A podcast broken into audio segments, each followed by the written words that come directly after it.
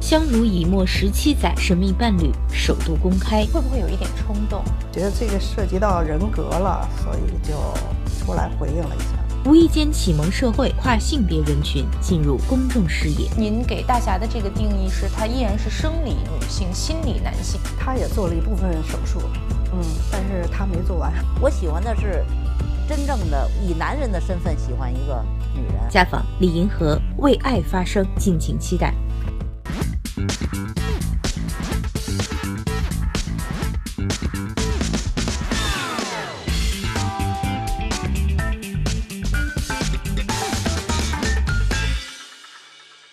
欢迎收看《家访》。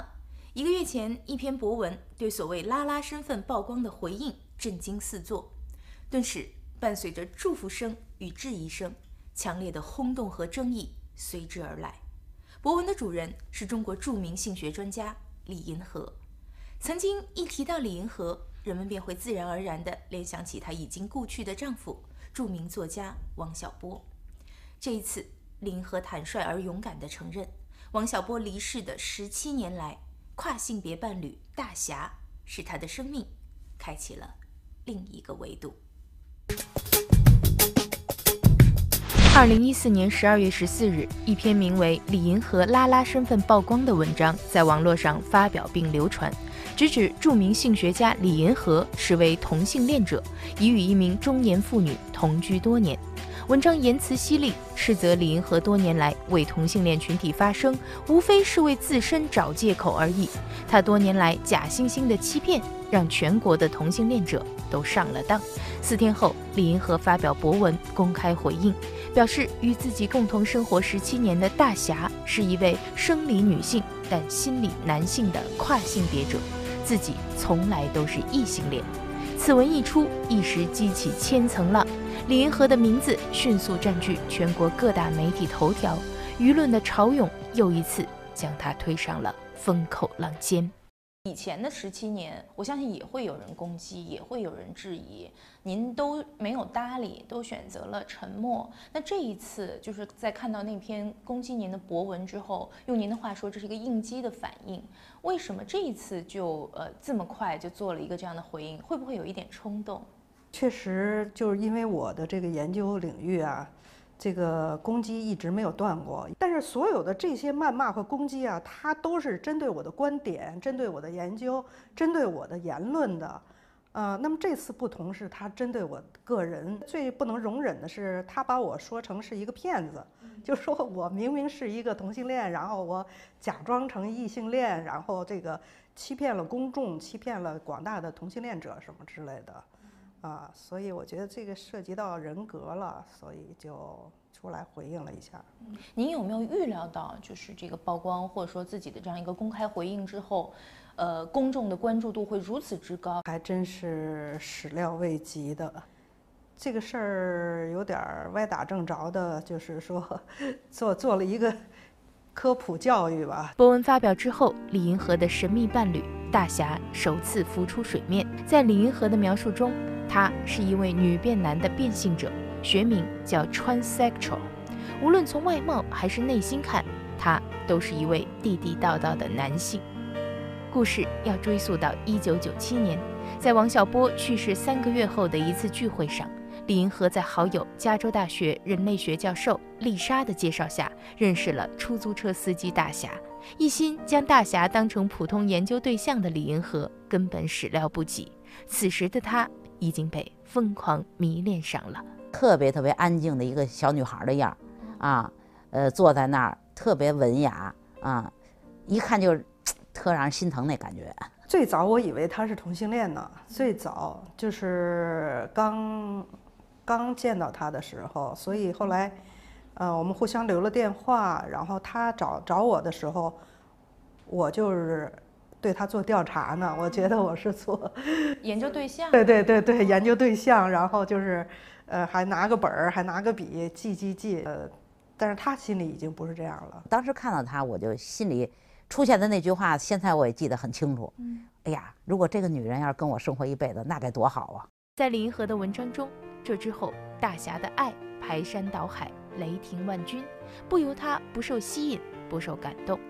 李银河描述当时的感觉，他就是上帝派来的一位天使，是专程来解救我，走出失去小波的苦海的。很快，大侠住进了李银河的妈妈家，就睡在一个窄窄的硬面沙发上，总共也就一尺来宽。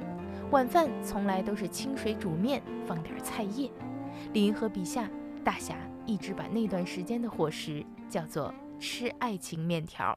有人说您是被掰弯了，就他们认为女性同性恋群体群体之中也有相当的人数是像您提到的这个生理女性、心理男性，他对自我的认知也是认为自己是一个男性，但是他确实又属于女同性恋。呃，他们认为其实您是被掰弯了，但您自己不愿意承认。其实呢，我觉得这个是。怎么说呢？就是我觉得大家太不了解跨性别人群了，就是 LGBT 里面那个 T，呃，他们甚至都把这个，呃，这个这个 transgender 嘛，就是跨性别这个字儿，正好是 T 打头的，跟那个 lesbian 就是女同性恋里头的 tomboy 给混在一起。那么这个人群呢，它更小，是百分之零点几，就是他们太容易被人忽略了，然后。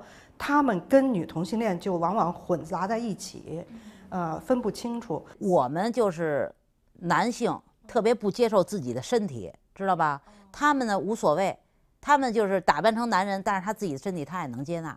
女同性恋人群，他们是性别认同正不异常，然后是性倾向异常，也就是说，女同性恋里面的女的哈，她都觉得自己就是女的。然后呢？但是他喜欢女的，就是他的性倾向是异常的。那么跨性别的跟他的区别在什么呢？跨性别的人群是性别认同异常，性倾向不异常。就是说，他明明是一个女人身，他觉得自己是个男的，啊，这个，但是呢，他是异性恋，他的性倾向是是不异常的。大侠的曝光，使得跨性别这一概念进入公众视野。学界认为，跨性别是个集合名词，涉及到各种与性别角色部分或全部逆转有关的个体行为以及相关群体。通俗意义上讲，跨性别者就是那些在出生的时候根据其性器官而被指定了某个性别，但是却感觉到该性别对他们是一种错误或不完整描述的人。作为极其边缘化的群体，在中国鲜为人知。有一个特别，我觉得特别形象的，让人能理解这个中间区别的，就是金星夫妇。就是说，金星呢，他是一个跨性别，他是一个男跨女的跨性别。然后呢，他做了手术之后呢，他爱上一个德国男人，然后他们俩结婚了，领养了一堆孩子，是吧？这事儿大家都知道。那么这个德国男人并不因为和金星结婚。就变成男同性恋了，是不是？那么我们这个情况呢，正好跟他们就是 那个反过来，但是也是，就是说，他大侠他是跨性别，然后我呢，并不因为跟他呃呃这个这个交朋友，我就变成女同性恋了。嗯，但这里面有一个区别，就是生理上的这种。变化就是金星，她毕竟是这个变性手术做完了，能不能说她已经是生理和心理都是女性了？但是您给大侠的这个定义是，她依然是生理女性，心理男性，这是不是还有点不一样？他也做了一部分手术，嗯，但是他没做完。我喜欢的是真正的以男人的身份喜欢一个女人，知道吧？并不是以一个女人的心理状态喜欢另一个女人。多年来，在性学相关话题上的大胆、敢言、开放和超前，使得李银河备受争议。在婚前性行为、一夜情、同性恋等公共领域坚持发声，使他长时间处于舆论漩涡之中，毁誉参半。公开跨性别伴侣大侠的博文甫一发表，支持者与声讨者便形成了两队阵营。有人由衷敬佩他的勇气，有人难以接受这种选择。还有人质疑他多年来为同性恋群体的呼喊是否是为了切身利益。有一些人质疑，就是说您会不会现在，因为您自己也算是这个嗯少数呃群体中的一员了，呃，您会不会是为了个人的一些情况一直在呼吁这么多年？以前大家觉得哎您特别仗义啊，是为了这个少数群体，但其实您自己有切身利益相关了，这好像不太一样了。我觉得这种质疑哈，实际上在。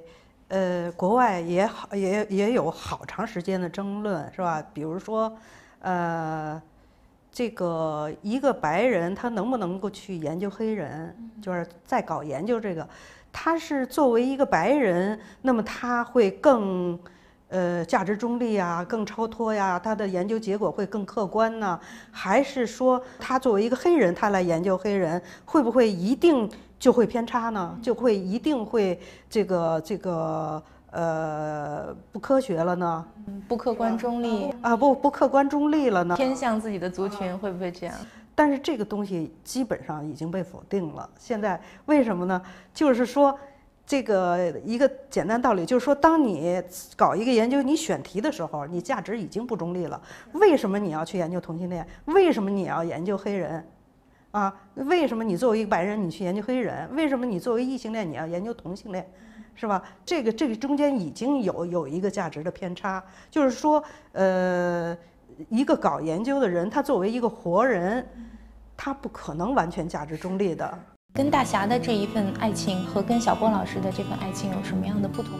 一种就是高度契合的，另外有一种就是高度的差异。稍后继续。家访正在播出。曾几何时，王小波与李银河的甜蜜爱情是一代人童话般的憧憬。我和你就像两个小孩子，围着一个神秘的果酱罐儿，一点一点地尝它，看看里面有多少甜。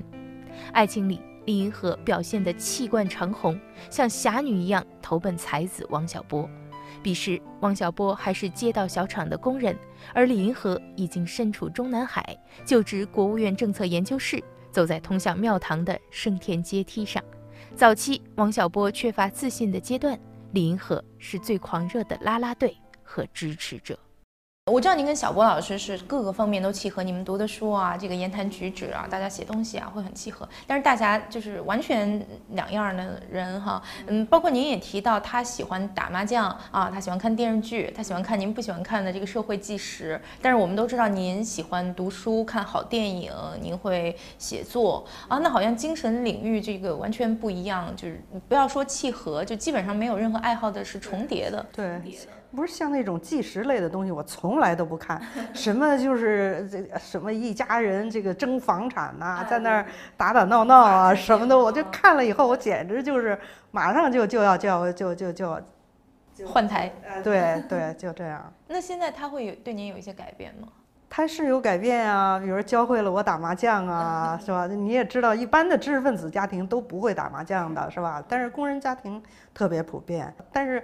呃，就就就就我属于那种神经那个类型比较紧张的那那种，有时候，比如说那个那个就差一张桌舞了，那个好几圈，然后就心里跳的咚咚咚，就那样跳，我我我我我也我也有点受不了，然后那个所以，所以我我还是很少打的，但是毕竟是会了，嗯，另外就是你好比说他吧，就是你你知道这个知识分子这个家庭关系哈，就是会比较寡淡。就是你像我兄弟姐妹四个人都在北京，我们但是我们一年只见一次，平常就打打电话。他们家可不是，他们家所有的七大姑八大姨经常在一块儿聚，差不多每天晚上都有牌局，就是那种那个亲情哈，特别特别浓郁的那种，这个东西也挺有趣的。但是我知道您是一个就是对自己的精神世界会要求很高的人，您大概不会就是勉强自己去。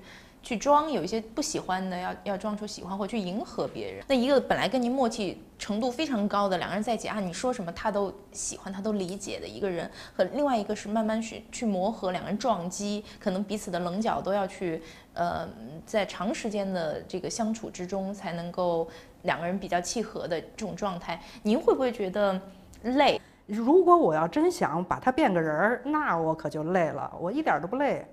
就是他是他他他是什么样就是什么样，我什么样就什么样，就这样。但是您是不是被他给改变了？我也没有，我也我也没怎么改变，我还是呃呃该干嘛干嘛，爱干嘛干嘛。在公开回应的博文中，李银河用了“优雅”二字来形容伴侣大侠。他说：“优雅并不属于社会的上层和知识阶层，虽然他们爱说粗话，也从来不想用高雅的文学艺术，但是优雅是一种生活态度，优雅和质朴是可以并存的。所谓优雅呢，实际上就是质朴，就是一种很质朴的、很单纯的，就是他没有那种，比如说勾心斗角啊，或者说那个去算计别人啊，非常。”单纯、非常质朴的一种生活态度，我觉得这个就是优雅。那您对大侠的评价是怎么样？如果比如说我们用三个词吧，您您会马上蹦到您脑海中的是哪样的三个词？浪漫，就是讲义气，豪爽，豪爽。嗯，这个都跟他那个名字大侠还还挺对的。那如果再让您用三个词来形容小波老师，你会用哪三个词？小波是浪漫。嗯，智慧、幽默。那我能不能说，就是这六种，呃，特质都是能够吸引您的？对 对。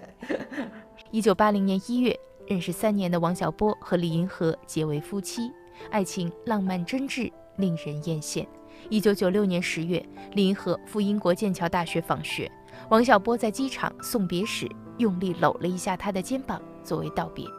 可他万万没想到，这一别竟成了永别。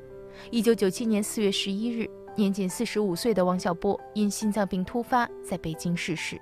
彼时人在英国的妻子李银河悲痛至极，他随即发表悼文：“浪漫骑士、行吟诗人、自由思想者道小波”，来表达沉痛哀思。李银河说：“我觉得我生命中最大的收获和幸运，就是我挑了《小波》这本书来看。”我从一九七七年认识他，到一九九七年与他永别，这二十年间，我看到了一本最美好、最有趣、最好看的书。他说：“世上任何一个男人也比不过王小波，自己根本不想再找伴侣了。”您和小波老师的这个感情，大家都知道，非常的刻骨铭心、纯澈浪漫。而小波老师是突然之间离去的。那大侠突然出现在您的生活之中，而且您也说了，他是一种这个激情之爱，给您的这个震撼会非常大。那从某种程度上说，他会不会是一个嗯取代者？用现代化网络语言叫备胎？这个我我还真没没这么想过，这事情就自然而然的发生了，就是他就是那么爱上了，然后呢，我就做出了回应，也就是这样。但是至于他是不是替代我，我我真的说不清楚。这个，呃，替代得了吗？好像也，他们俩也都是那么不一样，是吧？这个，这替代这我我我觉得不好这么说，我觉得。这么说好像是对他的一种侮辱似的啊，不公平。因为他是一个活生生的一个人，人是吧？他他的爱也是那么那么真挚的一个爱，怎么能够说是他就是一个替代呢？不是的。他说我呀根本就不想找了。他说因为我觉得任何一个男人也比不过王小波，所以我根本就不想找了，关门了。然后呢，他说我的出现呢挺合适的。他说就是完全跟王小波不一样，对吧？对。就是没有什么可比性，一个是酱油，一个是醋。呃，跟大侠的这一份爱情和跟小波老师的这份爱情有什么样的不同？对您个人的这种感受来说，一种就是高度契合的，高度契合，在所有的爱好啊、什么兴趣啊、什么这个这个，呃，上面都都高度契合，这是一种，就是有吸引力，是吧？能有吸引力。另外有一种就是高度的差异，就是不同，就是。呃，正因为不一样，好多地方都不一样，就是性格也都不一样，但是他就有一种那种互补的那种、那种、那那种契合。一九八九年，李银河在北京晚报上刊登广告，征集到四十五对自愿不育的已婚夫妇参加社会学调查。这位国内最早研究丁克家庭的学者，也是中国第一批丁克实践者。当初与王小波结婚时。两人便商量好了，不要孩子，二人世界就已经很丰富、很有趣了，不像有些夫妻需要孩子作为纽带。而王小波去世几年后，李银河的身边多了一个名叫壮壮的小男孩。他在博客里写：“我睡不着觉，一想起这个世界上有这么一个小小的生命在想着我，眼泪就流个不停。”您跟小波老师当时是中国第一批呃自愿不育的呃群体，用现在话说就叫丁克吧，就现在可能越来越多了，在当时确实很少。呃，但是跟大侠在一起以后，您说过他喜欢孩子，他喜欢这种亲情，所以你们就收养了一个孩子，这算不算是为他做了一些改变？这个是是是有点是改变，就是当初这个，我记得反正我们呃两个人都，我和小坡是就没没要孩子哈，然后当时这种选择其实并不很多，就是人群里，呃，然后我记得有一回他有一个朋友是个画家，然后到我们家来，然后突然说了这么句话哈，他说哟。他说：“我怎么就没想到有这种可能性啊？就是当时所有的人都是结了婚就生孩子，就是他一看我们那个生活方式，说：‘哎呦，他说就根本没想，没往这方面想啊。’那如果要是比如说小坡现在在生在世的话，那我们还是不要，那肯定还是不要。但是呢，呃，他呢就是特别喜欢孩子，他想要那就要呗。我我也没觉得。”这个是是一个什么很大的麻烦，事或者说，我我我很讨厌这件事儿，然后他非要做，也不是这样的。我说那个，其实这一生有你，我也知足了哈。可是，我觉得如果我临闭眼的时候一想，这一辈子怎么连个孩子都没有啊？啊，我说我可能有点遗憾。他说你可别有这遗憾，你要真有这种想法，咱们就想办法抱一个呗。壮壮叫您称呼您什么？他称称我妈咪。哦，叫大侠呢？妈妈。哦，那在就是抚养、教育、陪伴壮壮的这一块上，您跟大侠是怎么分工的？那还是他做的多。啊，嗯，再说，反正壮壮也不是太怕我，反正怕他，就是有的时候他淘气什么的，然后是呃，我们谁说都他都都都不听，就只必须得是。就就就就就那个大家上。和壮壮相处的这个过程中，我觉得这种生活状态和您以前跟小波老师呃二人世界就完全不一样了，呃，这个就是这样子的一种状态。再回想当时的那种状态，您觉得哪一种其实是您更想要的一种生活状态？我倒是觉得各有各的味道吧。就是那个两人世界呢，就是各干各的，也是我们，呃，他写他的小说，我搞我的研究，然后。呃，平常家务事儿还是我做的多。嗯，其实他这个小坡他炒菜比我强，但是 他不炒，他他不炒就得我做。呃，这个倒是跟大侠以后，我就从来没做过家务，就是全部都是他他来料理，就是生活。我觉得这是一个大区别。你说我哪舍得？他那个他那个时间那么宝贵，我也舍不得让他把时间浪费在这些事情上。听起来，我觉得大侠把您宠爱的比跟小波老师好像更更甚一点。就是当时是不是您要照顾着小波老师，现在是大侠照顾着您，反过来了。对对对，后来他不是跟媒体说，他说他就是我的拐棍儿。二零零六年三月，李银河第三次向全国政协提交同性婚姻法案提案。时任全国政协新闻发言人吴建民表示，当前同性婚姻在中国仍有些超前。二零一一年二月，李银河在微博上提出同性婚姻合法化的提案，并征集愿意递交相关提案的人大代表，但这次的努力仍然没有结果。面对一次次的提案失败，他曾表示。社会变迁是一个非常缓慢的过程，因为传统力量往往太过强大，所以在理论研究中，我们会发现有一个文化滞后的现象。对于这种事儿，我一点也不急，会坚持下去，哪怕十年、二十年呢？相信总有一天会成功。如果有一天这个同性婚姻真的是落地了，呃，法律允许了，您会和大侠结婚吗？嗯，到时候看吧，到时候看吧。反正原来也没有特别迫切的，就觉得非得结婚不可。我不知道每一个家庭成员有没有足够的安全感，包括您个人，您会不会期待有这样一个法律的保障和维系？这个东西我觉得倒没有太太太。如果我们感情还在，那么我我们就不需要那张纸。如果要是没感情了，有那张纸也没用。爱情是什么？莎士比亚曾说：“爱情是叹息吹起的一阵烟，是最智慧的疯狂，哽喉的苦味，沁舌的蜜糖。”在李银河眼里，爱情从来是超凡脱俗的。他根本不管什么阶级阶层、贫富贵贱，也不管美丑年龄，甚至是性别都变得无足轻重。一桩爱情只要是发生了，它就绝对是美的，伴以所有感人至深的细节。祝福每一颗为爱自由奔走的心。感谢陪伴，